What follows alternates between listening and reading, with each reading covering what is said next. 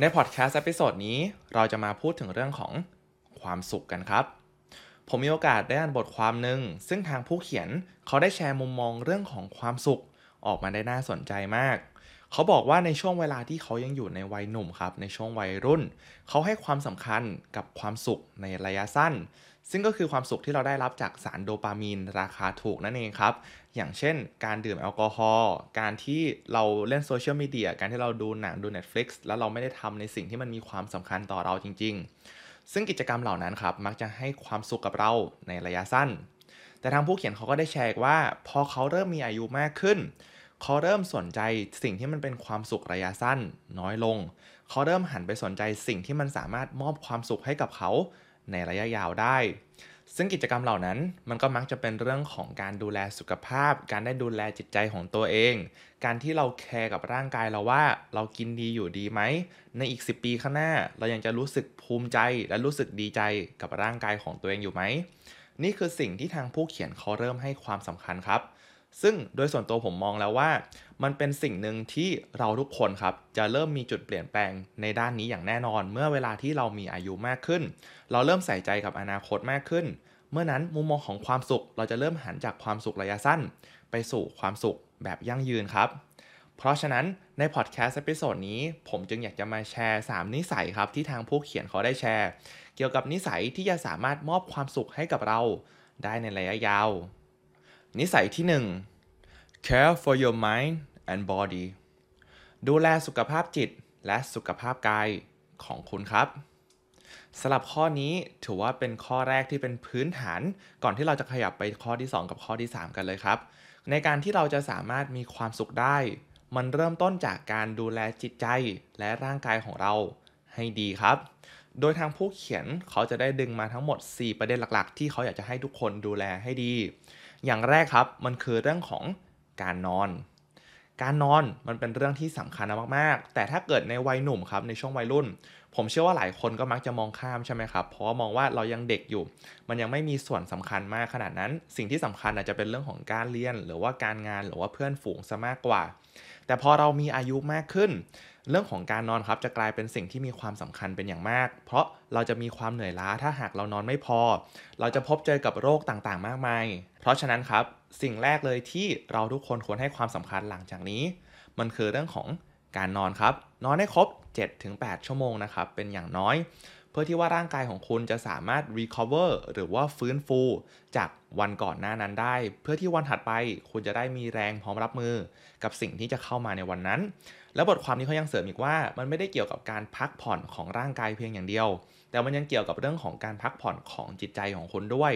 เวลาที่คุณได้นอนพักมันคือการฟื้นฟูจิตใจครับ คุณจะรู้สึกมีแรงมากขึ้น มันคือช่วงเวลาของการซ่อมแซม มันคือช่วงเวลาของการเติบโตด้วย ถ้าเกิดพูดในเชิงของสมองนะครับ เพราะว่าในแต่ละวันเวลาเราออกไปเจออะไรบางอย่างครับ เราได้รับอินพุตในช่วงเวลาที่เรานอนมันคือช่วงเวลาที่สมองเรามันจะจัดการอินพุตทั้งหมด เพื่อเอาไปเก็บข้อมูลในสมองของเรา และในอนาคตครับถ้าเกิดเราสามารถจัดเก็บองค์ความรู้ต่างๆ ที่เรามีไว้ในสมองของเราได้ดีเนี่ยเราก็จะสามารถดึงมันออกมาใช้ได้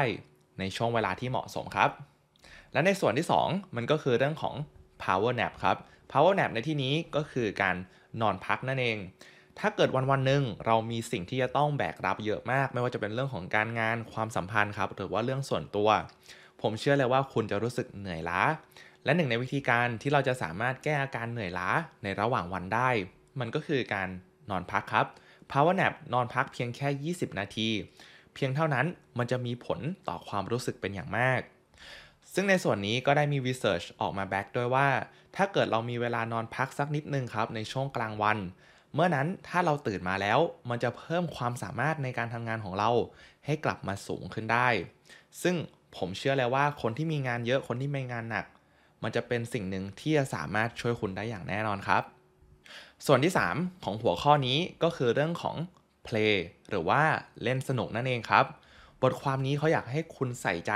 เกี่ยวกับเรื่องของ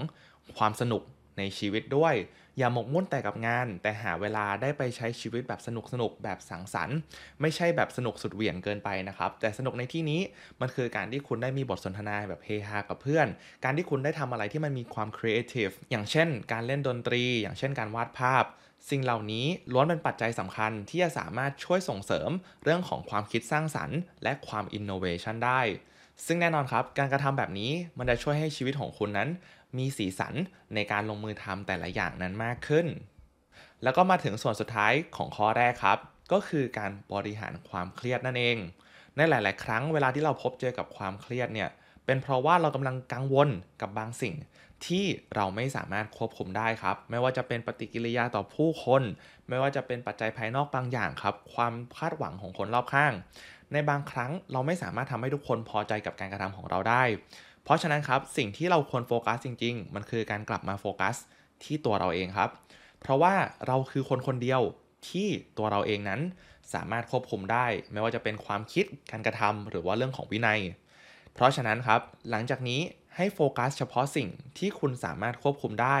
และปล่อยสิ่งที่คุณไม่สามารถควบคุมได้ทิ้งไป เพราะถ้าเกิดคุณโมแต่จดจ่อกับสิ่งที่คุณไม่สามารถควบคุมได้นั้น คุณจะจมปักกับความทุกข์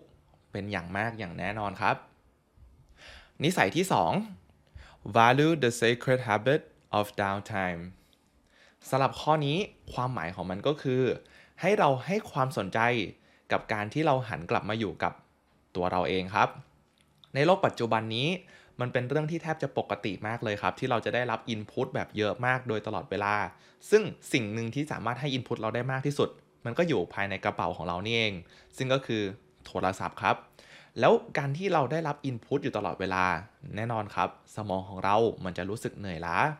และนานๆเข้าครับ ถ้าเกิดเราติดนิสัยของการติดโทรศัพท์ เราอยู่กับอินพุตบางอย่างรอบข้างอยู่ตลอดเวลาเลยเนี่ยแล้วไม่มีเวลาได้พักพอถึงจุดจุดหนึ่งครับ คุณจะรู้สึกเหนื่อยเอามากๆ คุณจะมองเลยว่าวันนั้นมันเป็นวันที่แย่ บางทีคุณแค่เพิ่งตื่นมา แต่คุณจับโทรศัพท์เป็นสิ่งแรก นั่นก็สามารถทำให้ 2 ชั่วโมงถัดไปหลังจากนั้น คุณก็สามารถรู้สึกเหนื่อยได้แล้ว ทั้งที่คุณอาจจะพบว่าคุณยังไม่ได้ทำอะไรเลยด้วยซ้ำแต่นั่นครับสาเหตุหลักๆ มันเป็นเพราะว่าคุณกำลังรับอินพุตที่มากเกินไปนั่นเอง เพราะฉะนั้นครับถ้าเป็นไปได้จากบทความนี้เขาบอกเลยว่า ให้เราลองหาเวลาให้ได้อยู่กับตัวเองบ้างครับ อาจจะเป็นการนั่งสมาธิการเขียน journal การฟังเพลงแบบชิลๆครับ อยู่คนเดียว ได้กลับมาอยู่กับตัวเองจริง ๆ ได้คุยกับตัวเอง อย่ารับอินพุตอะไรมากเกินไปครับ โดยเฉพาะจากโทรศัพท์หรือว่าจากงาน เพราะถ้าเกิดเราสามารถได้พักผ่อนอย่างเพียงพอ จากการทำกิจกรรมที่ผมได้พูดไป หรือว่าแม้แต่การอยู่กับเพื่อนก็ได้นะครับ อยู่กับสังคมที่ทำให้คุณรู้สึกผ่อนคลาย คุณได้เป็นตัวเอง เท่านั้นครับ มันก็จะมีผลอย่างมากแล้วต่อความรู้สึกและสภาพจิตใจของคุณ การที่คุณได้พักผ่อน มันคือการที่คุณได้พักจิตใจของคุณนั่นเอง แล้วเมื่อไหร่ที่คุณได้พักมากพอครับ เมื่อนั้นผมเชื่อเลยว่า คุณจะมีความรู้สึกอยากออกไปทำบางสิ่งบางอย่างมากขึ้น สุดท้ายแล้วถ้าเกิดผมจะสรุปข้อนี้ให้เข้าใจแบบเรียบง่าย มันคือการที่เราหา balance ในชีวิตครับ มันจะเหมือนกับการทำงาน เราทำงาน 5 วันหรือว่า 6 วัน แต่สุดท้ายเราจะต้องมีวันหนึ่งที่เราหยุดถูกต้องไหมครับ หลักการในชีวิตหลาย ๆ ด้านก็เหมือนกันครับ ถ้าเกิดคุณออกกำลังกาย 6 วันต่อสัปดาห์แล้วคุณพักแค่หนึ่งอะมันยังเป็นเรื่องที่ดี แต่ถ้าเกิดคุณออกกำลังกายอย่างเดียวเลย ถึงแม้ว่ามันจะดีต่อร่างกายของคุณเนี่ยแต่ถ้าเกิดคุณไม่มีวันหยุดเลยเนี่ยครับไม่มีวันพักผ่อนกล้ามเนื้อไม่ได้พัก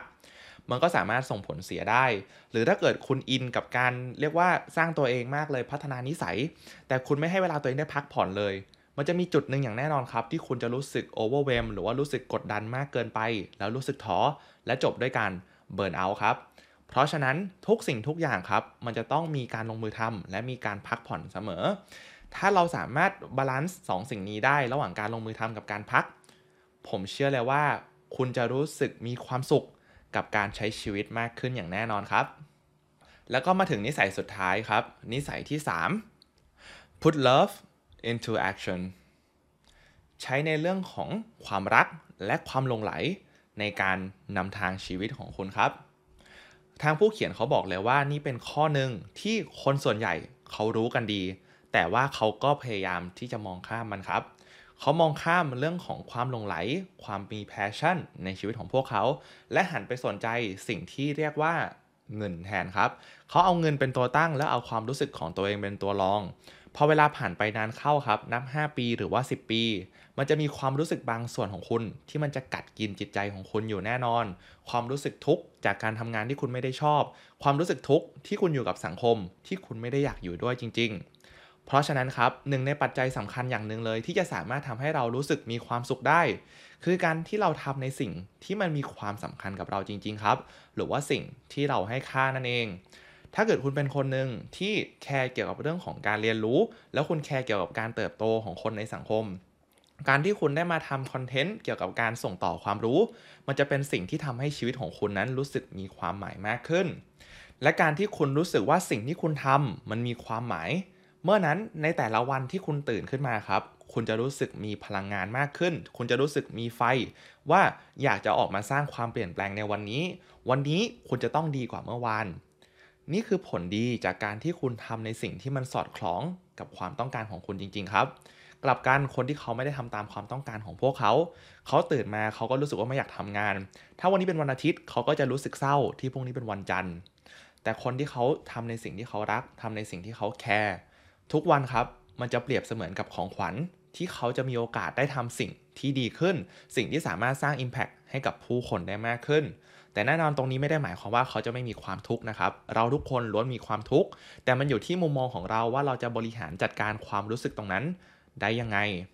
มีสิ่งหนึ่งครับที่ผมอยากจะแชร์เพิ่มเติม ซึ่งผมได้รับมาจากทางคุณอาลียบดาวแล้วผมชอบมากๆ เขาบอกว่าคนเราครับจะมี 2 ปัจจัยด้วยการที่ทำให้รู้สึกมีความสุขหรือว่ามีความหมายในชีวิต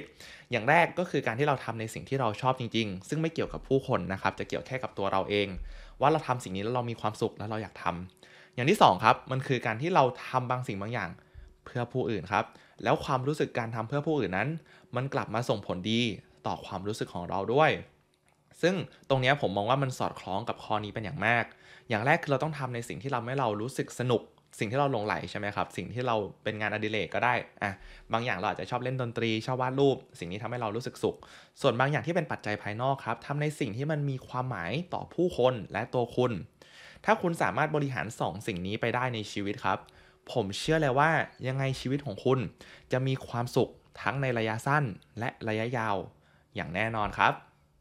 และนั่นนะครับก็คือบทเรียนจากบทความ 3 นิสัยที่เป็นองค์ประกอบสำคัญของชีวิตที่มีความสุขที่ทางทีมงาน The Library และตัวผมเองได้สรุปมาให้ จากที่ผมได้สรุปบทความนี้ไปครับ ผมบอกเลยว่า 3 นิสัยนี้เป็น 3 นิสัยที่เรียบง่าย แต่ก็ไม่ใช่เรื่องที่ง่ายเลยที่เราจะสามารถทำมันติดตัว จนเป็นนิสัยของเราได้จริง ๆ สิ่งนี้มันต้องการความฝึกฝนครับ เราต้องการความมีวินัยด้วยในการที่เราจะสามารถทำมันติดต่อไปได้เรื่อย ๆ เพราะว่ามันไม่ใช่สิ่งที่คุณสามารถทำได้แล้วแล้วมันจบไป ทั้ง 3 นิสัยนี้ครับมันคือสิ่งที่คุณจะต้องทำมันไป ตลอดชีวิต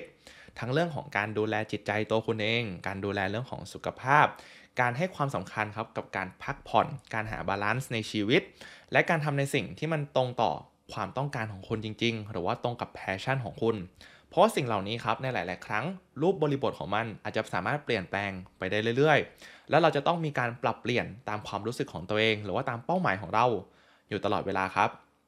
เพราะฉะนั้นเรื่องของความสุขในชีวิต ผมอยากให้ทุกคนมองว่ามันเป็นเรื่องของ Infinite Game ครับ มันคือเกมที่เราจะต้องเล่นต่อไปเรื่อยๆ เล่นไปตลอดชีวิตครับ จนถึงวันสุดท้าย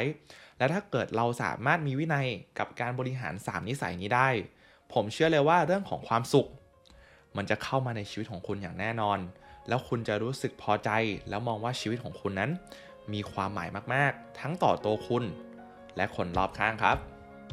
สำหรับใครที่ฟังมาถึงตรงนี้ ผมขอบคุณมากๆเลยนะครับ ที่มาเรียนรู้ไปด้วยกัน แล้วหวังว่าพอดแคสต์ episode นี้จะสามารถช่วยทุกคนมีความสุขกับชีวิตของตัวเองได้มากขึ้นนะครับ และตอนนี้ก็ได้เวลาสมควรแล้ว ทางทีมงาน The Secret Diary และตัวผมเองขอลาไปก่อน และขอให้วันนี้เป็นวันที่ดีนะครับ สวัสดีครับ